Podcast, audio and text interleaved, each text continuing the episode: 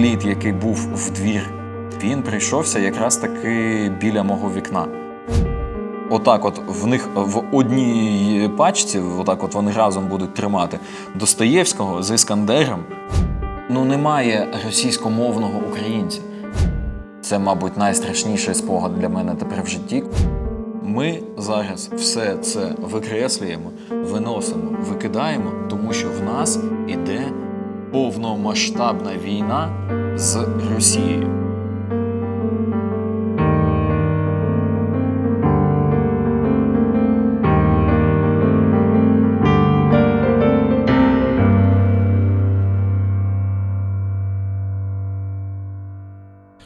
Привіт! Це подкаст Поети, поетки війна від літературного роз'єднання Грань. Мене звуть Ростислав Кузик, і сьогодні ми будемо розмовляти з Іваном Сеніним, е, поетом, музикантом і волонтером із Харкова. Раз ми тут говоримо про досвіди, то е, я не можу тебе власне не спитати, яким було твоє 24 лютого 22 е, року, і яким був цей твій досвід переживання початку повномасштабної війни? О, 24 лютого для мене почалось е, відразу з вибухів. Я прикинувся саме від них. Е, відразу зрозумів, що, е, що саме відбувається, що це не щось таке, наче не знаю, або хтось дверима гупає, або хтось фейерверки запускає, або ще щось таке. Я прикинувся від вибухів, зрозумів, що все почалось, що це вже повномасштабна війна, що війна прийшла вже і безпосередньо в моє рідне місто. Я розумів, що. Е, ну, можливо, я не до кінця розумів, е, куди саме прилітає, що саме вибухає, але я розумів, що це вже йдуть обстріли безпосередньо Харкова. Е, зрозуміло, що перші першу годину, мабуть, там півгодини біля того, це було, була якась абсолютно тотальна розгубленість. Я бігав по квартирі, я не розумів, що мені потрібно робити, що мені хапати, куди мені бігти, е, як мені взагалі діяти. В мене на той момент, якраз на день ще приїхав е, друг з Києва. І Разом із тим я думав, Тобто, яким чином його взагалі далі відправляти з Харкова, але там пощастило, він зміг виїхати в перший же день, там е, все добре з ним. Е, потім, е, перш за все, я зідзвонився зі своєю родиною, з матір'ю, з братом. Брат, оскільки він вже мав досвід, він учасник АТО, ООС.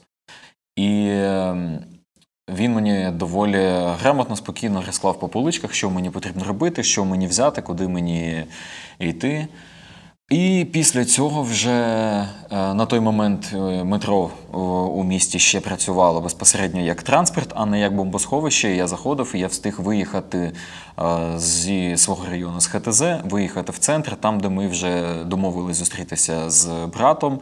І далі всі разом з сім'єю вирішували, що далі робити і як бути. Це якщо казати, от власне про якісь такі перші кілька годин. Е, я знаю, що раніше е, ти був дотичний не лише до волонтерського руху, а й до харківської літературної резиденції. В перші місяці війни в тебе ж трапилася історія з тим, що твоє помешкання на ХТЗ постраждало від е, прильотів, і в результаті ти опинився на якийсь час в квартирі Юрія Шевельова. От, Розкажи, будь ласка, цю історію та, про про, те, ну, про, про те, як ти взагалі зійшовся з літ літрезиденцією, та чим ти там займався, і відповідно вже про історію з помешканням і твоїм, і Шевельова. Е, якщо коротко розповісти історію Харківської резиденції слова на той момент, то це е, дуже цікавий, дуже такий, як на мене, оригінальний проєкт, оригінальна історія, яка виникла сама по собі впевнено. Ну, ну, Десь сама по собі, а десь е, завдяки перетину дуже різних інтересів і дуже різних цікавих людей в одній точці. А у Харківського літературного музею е, раніше існувала е, просто інша резиденція Харківська Харківська резиденція, чи якось так вона називала, зараз е, відразу так не згадаю. Після цього е, е, в місті з'явився. Е, навіть не з'явився, а е, подружився, потоваришував е, з Харківським літмузеєм е, меценат Андрій Набока, який е, в якийсь момент йому вдалося викупити одну квартиру у будинку Слово, а іншу квартиру, от, власне, Юрія Шевельова. І зрозуміло, що він їх е, викупив не просто так, а для того, щоб там е, відбувалося, щоб там жило саме мистецьке літературне життя. Е, Та давай, е, давай уточнимо це для наших слухачів і слухачок. Це різні будинки. Тобто будинок слово це одна локація, е, а квартира Шевельова в, іншій, в іншому місті, в іншій локації. Так, це дві різні, два різних будинки, це дві різних квартири, які в нас, ну, можна сказати, що два різних е, майданчики, е, які е, були об'єднані в одному проєкті, і вони за дуже схожим алгоритмом працювали, і, але це ну, фізично це два різних місця. Добре. І ну, власне, як ця історія розвивалася далі? Так, е, власне, от коли вже е, ми мали ці квартири, ми розуміли, що їх чимось потрібно наповнювати. І е, в команду резиденції зібралися люди, такі як ну, безпосередньо Харківський літературний музей, родина Набок меценатів. Також в команді був Олександр Савчук, харківський видавець, е, Сергій Жадан і ще кілька е, людей, які е, ну, я, який тобто, не був долучений до або до, до музею, або ще до чогось іншого. І е, в і також потім ще долучився до нас е, Микола Набока, який повернувся вже е, з свого е, навчання за кордоном, і він долучився ще додатково не просто як один з родини. Він привносив свої, він закінчував школу Лікока, театральну школу, і він саме театральну складову привносив в цю команду, надавав свої ідеї. Власне, і ідея полягала в тому, що в цих квартирах має відбуватися е, ну, резиденція в прямому сенсі цього слова. До нас письменники приїздили, е, залишались там, жили, е, працювали над своїми роботами. Це був один напрямок. Е, Разом із тим, інший напрямок це були квартирники. Це були такі невеличкі події. Тобто і одна, і інша квартира, так щоб більш-менш зручно могли вміщувати для якоїсь такої домашньої події, ну там 30, можливо, там 35 людей.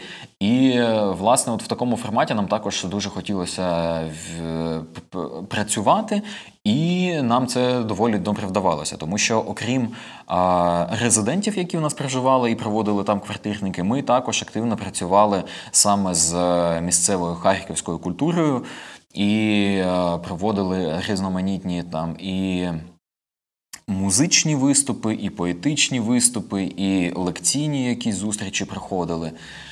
Власне, от в такому форматі і існували ці дві квартири.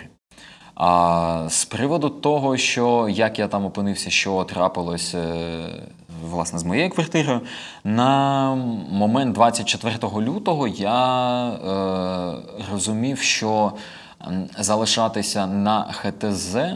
Е, Це для можливо слухачів, які е, не дуже розуміють географію Харкова. Це напрямок е, власне Донецьку, і це район, який не так далеко знаходився від тієї самої малої Регані, е, Регані, які були під окупацією. І я на ранок 24 числа я розумів, що там залишатися не найкраща ідея, не найбезпечніша, тому що е, для тієї самої волонтерської якоїсь там діяльності активності мені було набагато краще знаходитись е, на в районі Павловому полі, на якому я спочатку там перші два тижні, здається, жив.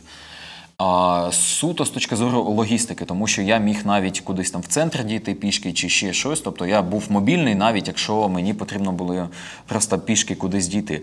А з урахуванням того, що ХТЗ знаходиться на відстані 13 кілометрів від центру міста, я розумів, що це не зовсім зручно, і плюс, як я вже сказав, це не зовсім безпечно. Тому, власне, з тієї квартири я виїхав і перший час спочатку жив на 23 серпня. А потім, е, власне, в за два тижні е, після початку повномасштабного вторгнення з команди резиденції в місті майже нікого не залишилось, і з одного боку, ми в цих квартирах е, відносно безпечно. Тобто, це старі радянські будівлі і наскільки я пам'ятаю, будинок Саламандри, е, там, де квартира Ігоря Шевельова, це навіть дореволюційний будинок був.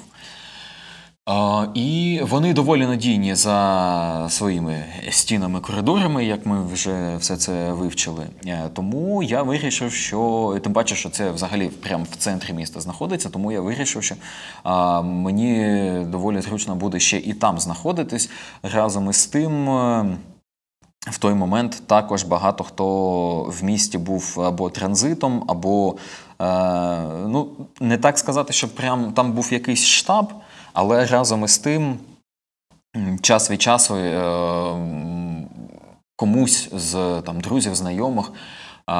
Потрібно було десь зупинитися, і також ми хостили їх там саме в себе. Угу. А так, аби зрозуміти, яка відстань, принаймні орієнтовно між ХТЗ і е, Малою Роганню, так? Це селище, яке було окуповане. Тобто, я хочу зрозуміти, наскільки близько відповідно були росіяни.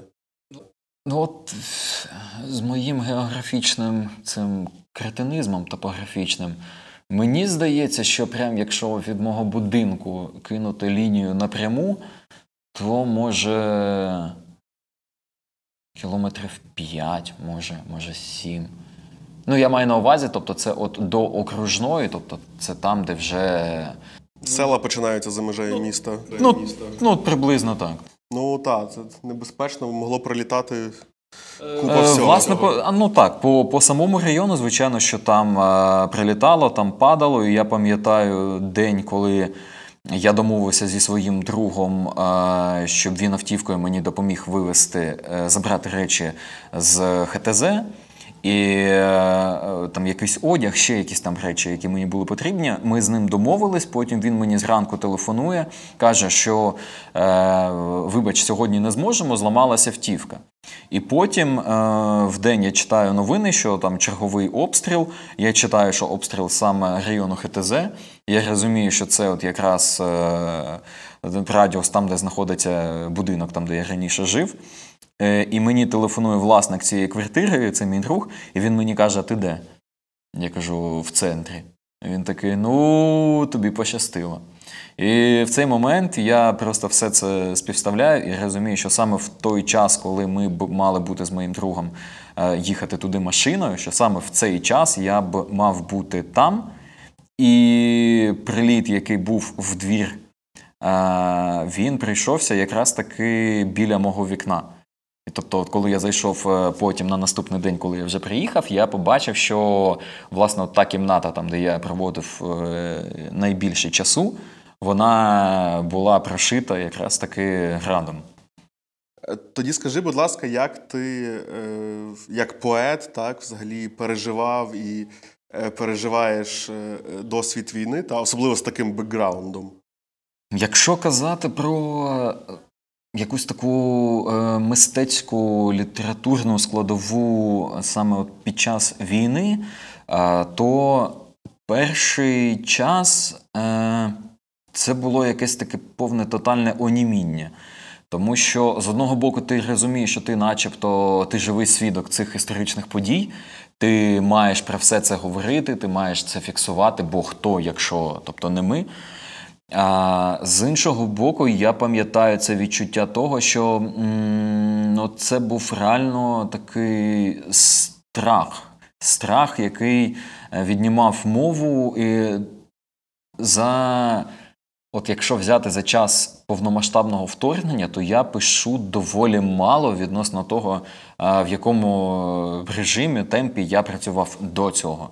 І на мій превеликий жаль, я пишу, ну навіть якщо взяти от рік з початку повномасштабного вторгнення, я писав а, виключно в якісь такі максимально пікові, страшні, а, болючі моменти. Тобто, це або коли Оленівку обстріляли. Або коли в Дніпрі був вибух, або коли трошки пізніше ми весь світ бачив кадри з розстрілами нашого військового, який у відповідь просто казав Слава Україні.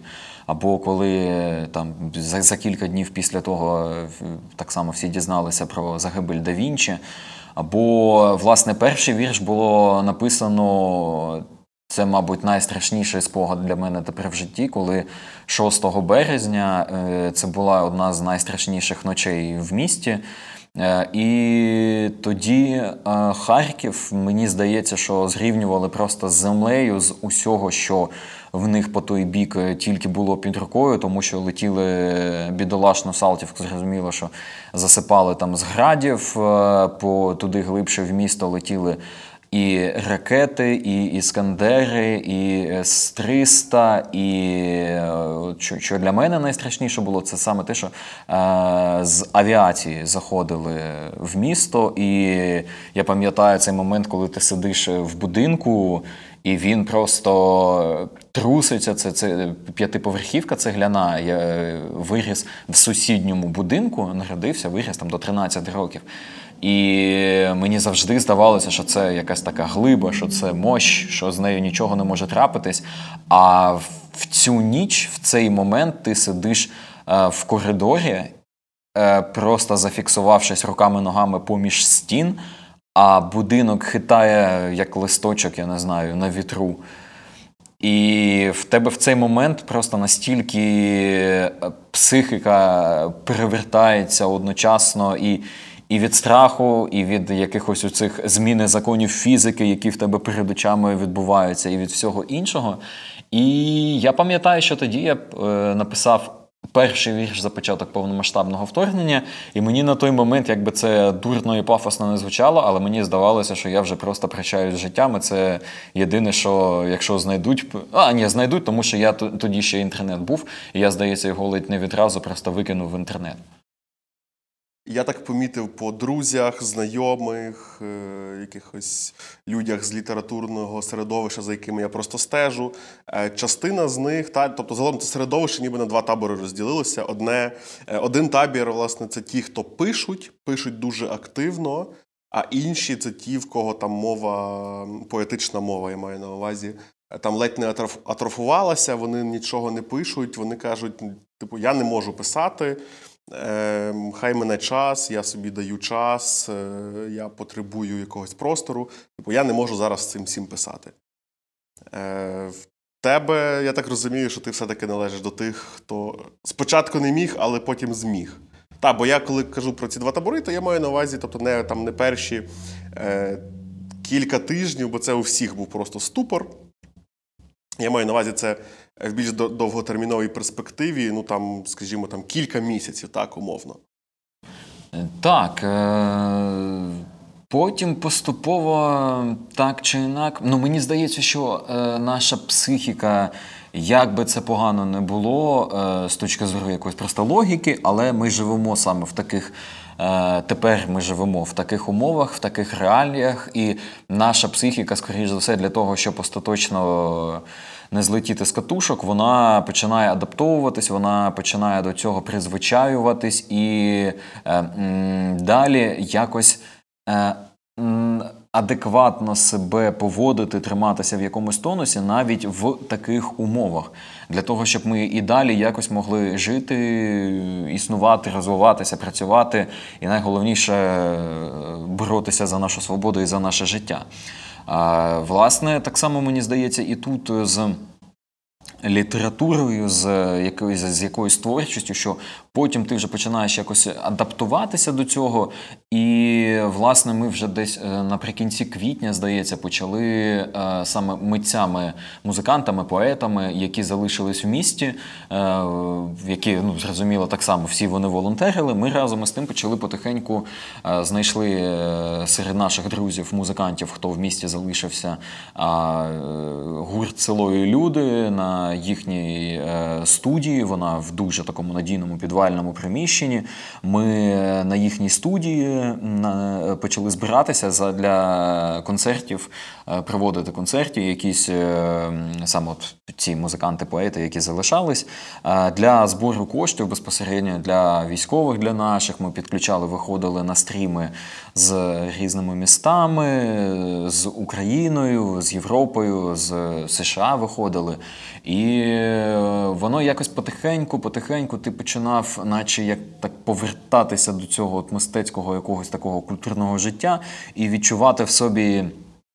Що трошечки воно десь там вже потихеньку е, в тобі прокидається. І потім, але, як я вже сказав, е, на превеликий жаль, тобто я ще не повернувся до того стану, коли ти прям ну, от пишеш, пишеш.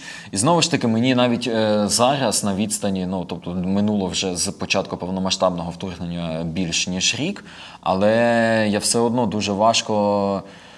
Навіть коли виходжу на сцену, мені важко зараз здається читати про щось, окрім війни, про щось абсолютно далеке, про щось, я не знаю, якісь там особисті речі або ще про щось. Тобто, так чи інак, коли я беру якийсь вірш, е, я сам собі пояснюю, чому я його маю е, читати. Тобто в, я все одно спираюся на ці реалії, які в нас є зараз, і я не можу не зважати на це.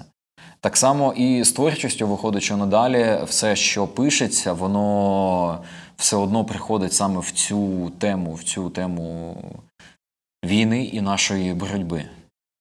Е, як мені відомо, ти до року 17-18 був російськомовним. Так?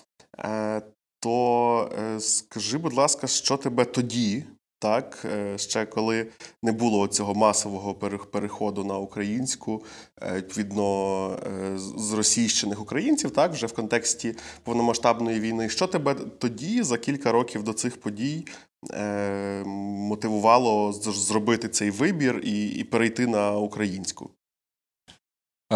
Так, власне, на українську я прийшов 1 березня 2018 року. До цього часу в мене така, можна сказати, абсолютно типова харківська історія. Я е, народився в російськомовній родині, я зростав в російськомовних е, компаніях, оточенні. Е, в мене була російськомовна школа в університеті. Е, переважно російська мова була навіть під час викладання.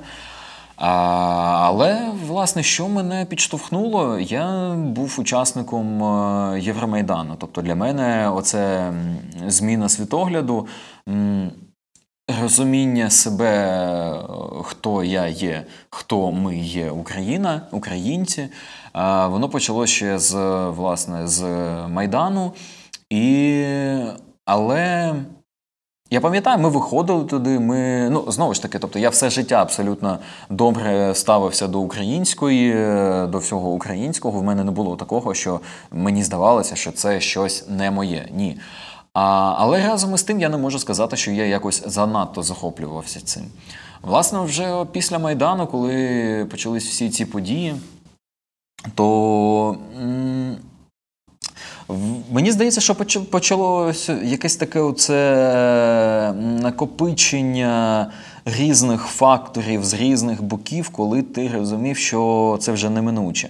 І потім, от, власне, ближче до весни 18-го е, року, я зрозумів, що, мабуть, от прийшов вже час. Мені цього хочеться. Мені хочеться а, вільно спілкуватись, вільно володіти українською.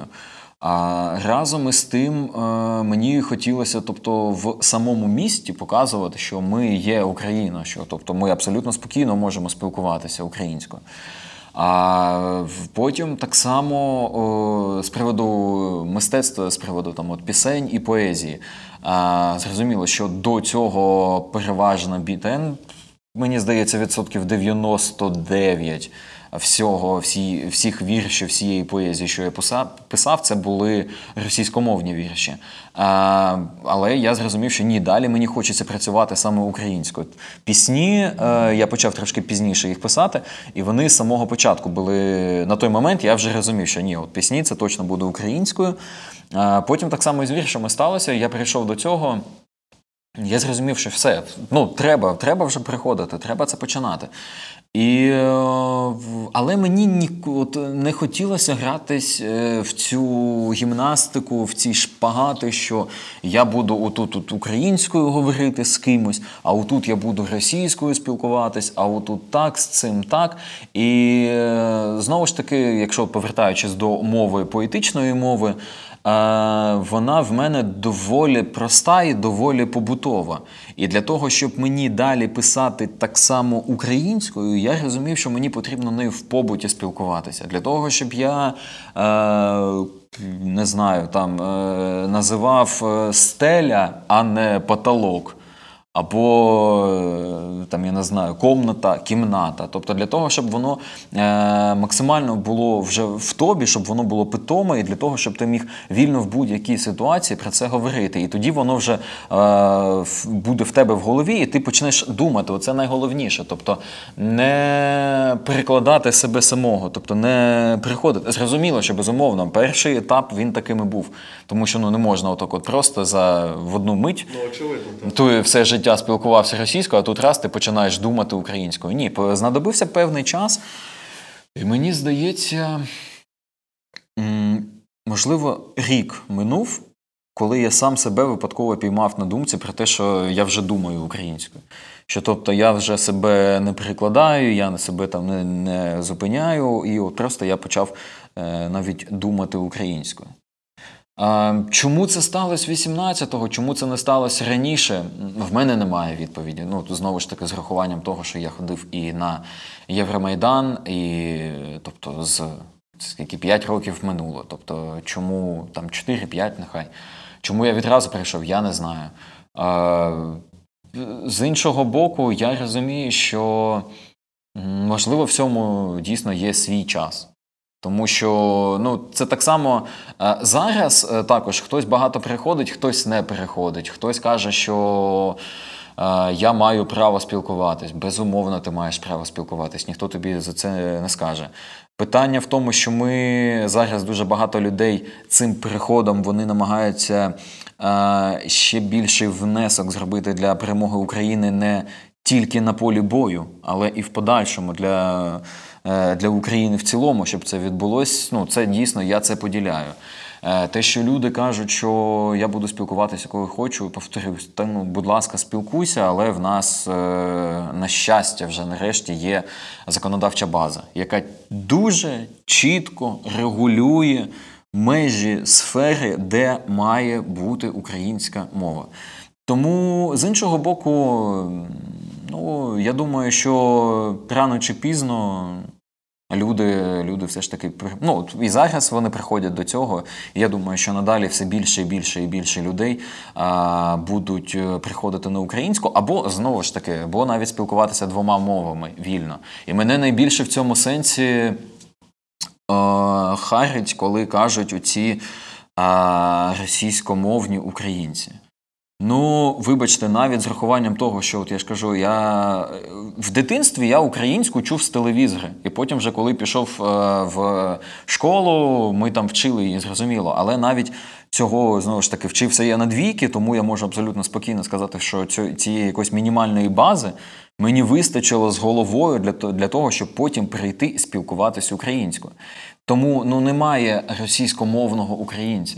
Є українці, які спілкуються, тобто російською, але при тому вони і знають українську. Якщо в них запитати, вони можуть в побуті усюди спілкуватись російською, але при тому ну, документацію вони свою будуть заповнювати українською. А відповідно вони її знають. Вони ж не кличуть е, перекладача, не роблять квадратні очі, там, наче їм е, там, японською. Принесли, і вони такі, ой, а ми не знаємо, що це таке. Ні, всі все знають, хтось просто, звичайно, що хтось не хоче на неї приходити, тому що на нього тиснуть. Е, Так, е, ну це мені здається просто наша природа людська. Ну, на мене тиснуть, я не буду цього робити. Тому, ну, мені здається, що ну, лагідна українізація вона може зробити набагато більше, ніж бити палками і казати, а ну швидко переходь. Ну, це буде викликати виключно спротив. Ти кажеш про термінологію, а який би ти тоді термін використовував замість е, от російськомовні українці? Українці, просто українці. Це просто українці, які е, ну, спілкуються російською. Ну, добре. Ну, ну, ну, не в плані добре, але ну, це є, це факт. Ну, я, я до того, що коли м, говорять саме російськомовні українці, то вони я, в даному випадку більше підкреслюється те, що вони російськомовні, а не те, що вони українці. І знову ж таки, я повторюсь, е, ці люди знають українську. Але вони будуть дивитись телебачення, вони зрозуміють, що там відбувається. Я до них прийду, буду говорити українською, вони зрозуміють, що я їм говорю. Так, цілком можливо, вони не зможуть там дуже швидко або дуже правильно відповісти українською, або говорити українською, але при тому вони її знають. Ну так. Якщо е, є оцей російськомовний, ну, ну, цей українець, от прям який не розуміє українську, то тоді, мабуть, потрібно звернутися до пана Буданова і до його хлопців і дівчат для того, щоб вони поспілкувалися з цією людиною. Тому що якщо особливо зараз тут десь знаходиться людина, яка не знає українську і не розуміє її, ну особисто в мене це викликає дуже великі підозри. Абсолютно. Е, добре, дивися, ти кажеш, що, що ти перейшов на українську та навесні 18-го. Е, а коли ти почав писати? А, писати я почав а, у 10-му році. Е, ну, зрозуміло, тоді російською я почав писати. Так, я власне чому про це питаю, бо е, мені цікаво е, зрозуміти. Е, тобто, ти ж не лише так почав писати, ти ж, вочевидь, і е, там, можливо, не одразу в 10-му, але з часом ти ходив на якісь літературники, е, ти читав якісь книжки, зрештою, так. І, е, власне, моє питання е, буде в тому, е, чи на тебе впливала російська література, і якщо так, то як? Це факт на превеликий жаль, але я чітко це розумію, що саме схід він дуже. Ну, я буду казати за схід, тому що я сам зі сходу. Він дуже під сильним впливом е, був. е, Я сподіваюся, що вже остаточно відпав е, російської культури. Е, Ну, якщо ми говоримо про літературу, то це дуже сильно відчу... е, оцей, ця хвиля, цей вплив. е, відчувався. Я так само, ну я не буду від цього відхрещуватися. Я також був під цим впливом. Для мене зрозуміло, що коли я починав писати, для мене була велика руська культура, література. Ну і що то там в Україні, що то там є, було, що то там хто-то що то там писав. Ну, Шевченка, от пам'ятники чомусь всюди стоять по всьому світу. Значить, мабуть, щось вмів. А, я був, одним з таких, і я розумію, що дуже сильний вплив. Та і сучасники тоді ну, по, значно менше, але були такі сучасники саме російські, які от мені подобались, якими я захоплювався. І е, якось вони підштовхували. Ну і тим паче, знову ж таки, вік підлітковий, ти ж Ну, також так. хочеш бути. А особливо, якщо ти чимось захопився, то ти хочеш це робити, і ти починаєш це писати. Тому в дуже, дуже, дуже сильний вплив був і залишався ем, протягом всього цього часу. Це відчувалося, і це відчувалося, і люди цілком можливо, що вони вже навіть і там не цитують умовних якихось там чи реальних класиків.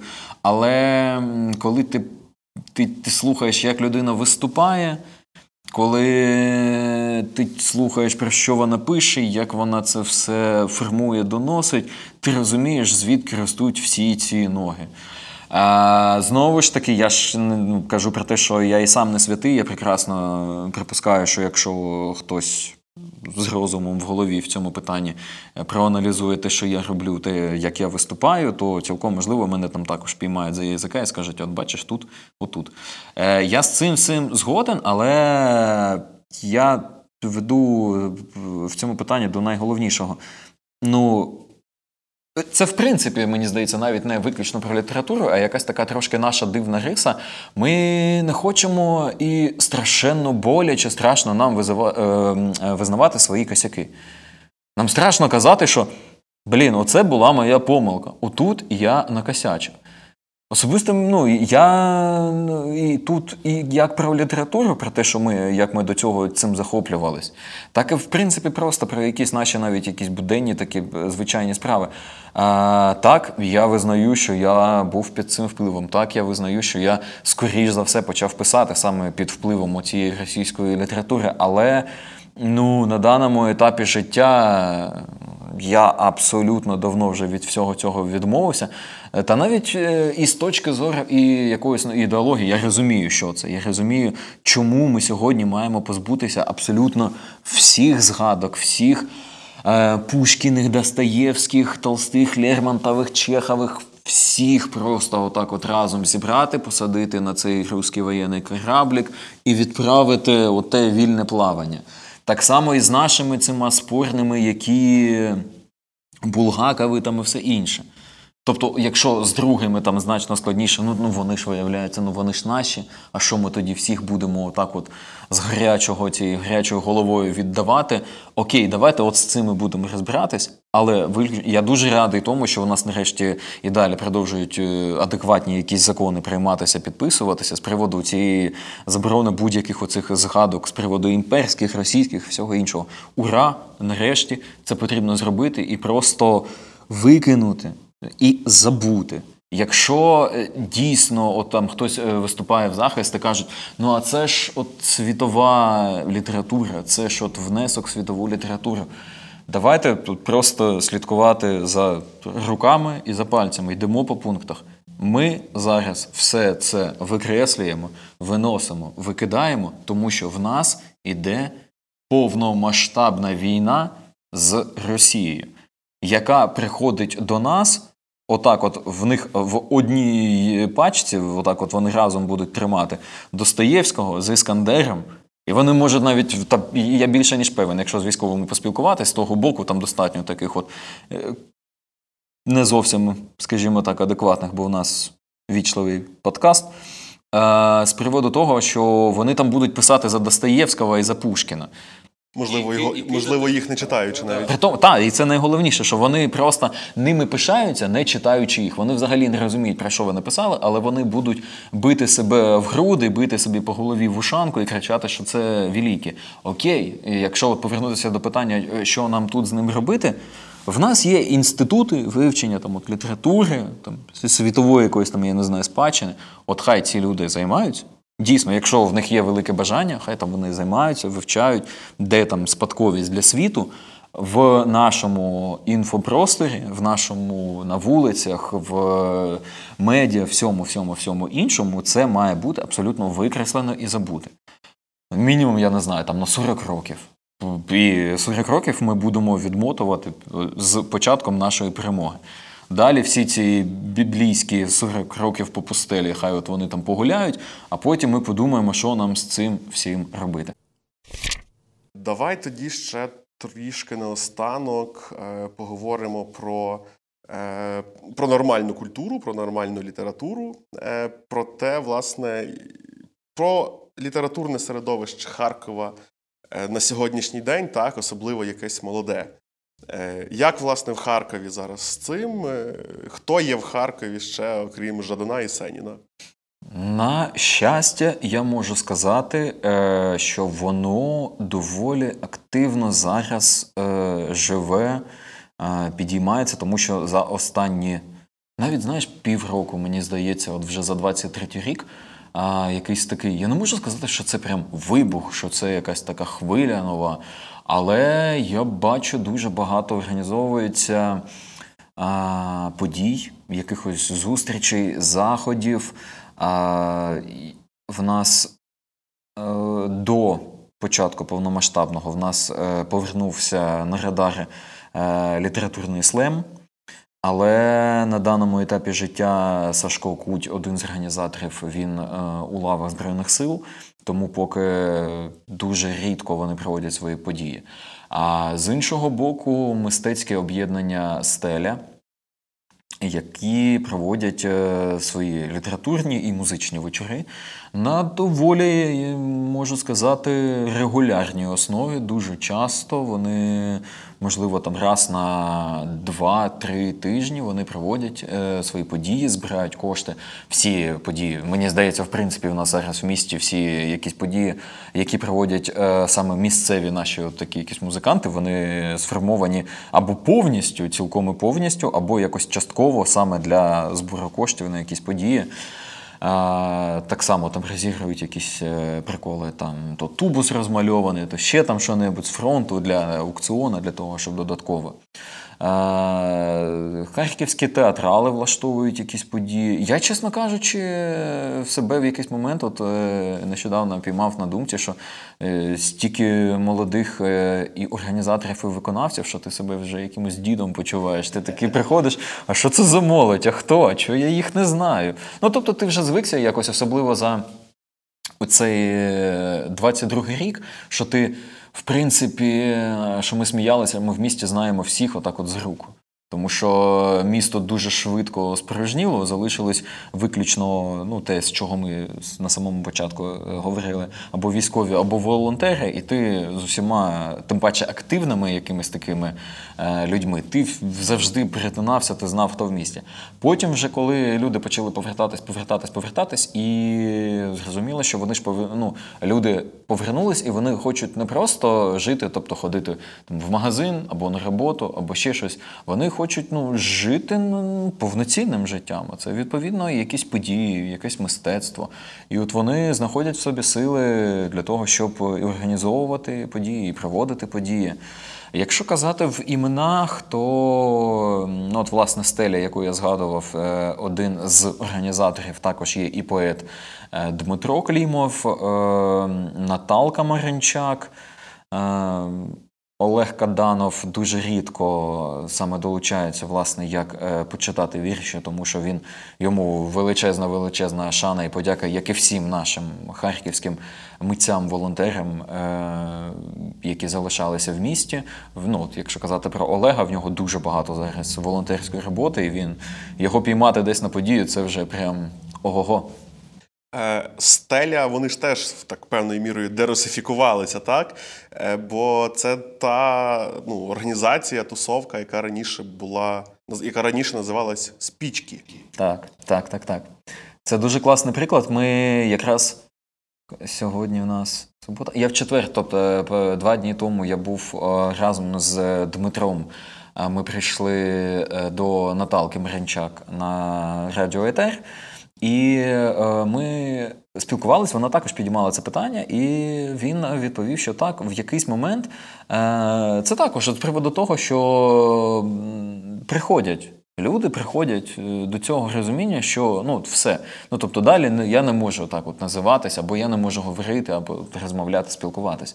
І вони також прийшли до цього моменту, що все далі вони вже не можуть називатися спічки. Вони не хочуть, вони не будуть, вони не можуть цього робити. Тому вони змінили назву. І і з приводу, до речі, от саме а, сцени у Харкові.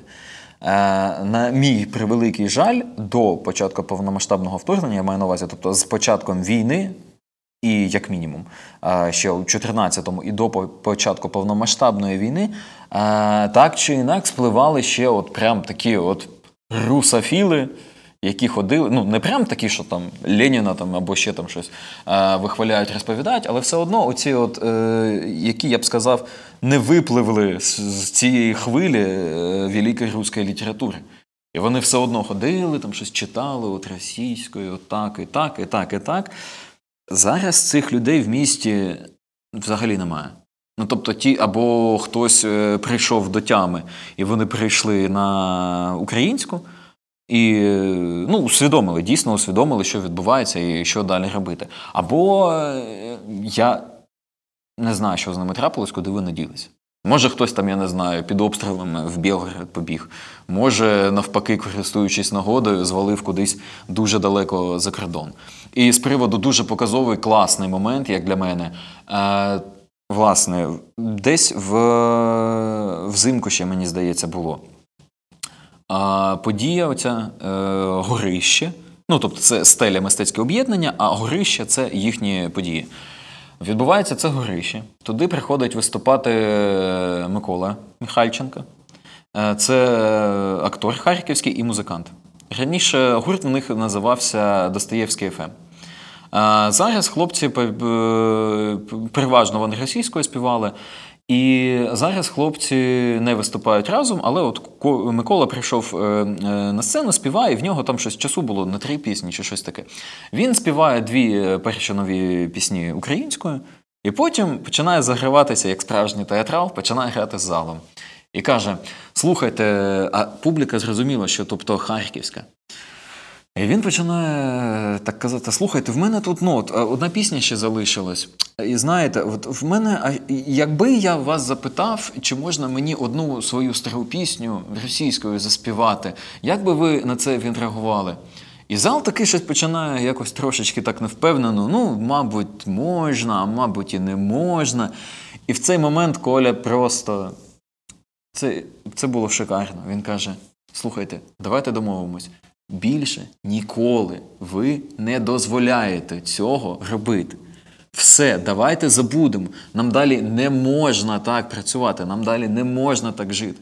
Давайте будувати свою свою культуру. Ну, це вже я від себе доповню. Тобто, що що саме наскільки як я зрозумів, він каже про те, що давайте ну, дійсно вже відмовимось. Ну та це велика ціна, нам доведеться від, від чогось відмовитися. Ну з іншого боку, якщо казати. Для того, щоб ну, для слухачів це не не виглядало чимось таким, що а, я от не від чого не відмовлявся, і мені легко казати. На момент 8, 1 березня 2018 року, коли я відмовлявся від російської, я відмовлявся від неї абсолютно усюди і з усіма.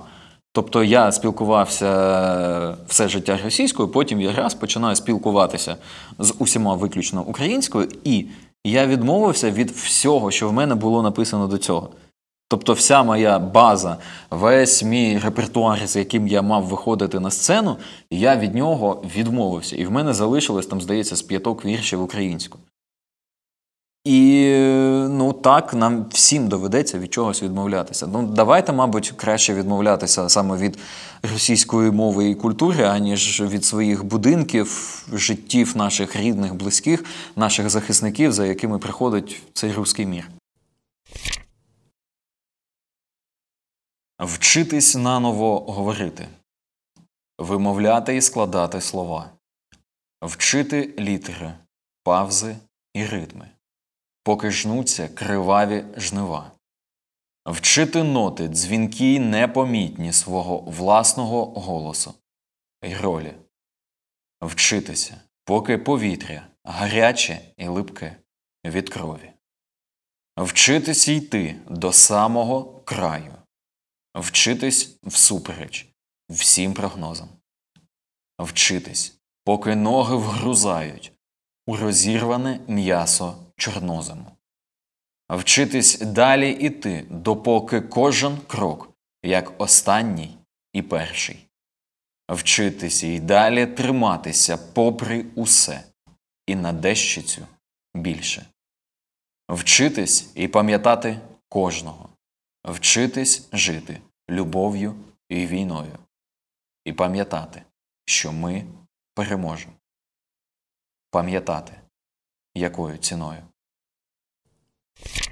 Ти можеш підтримати цей подкаст.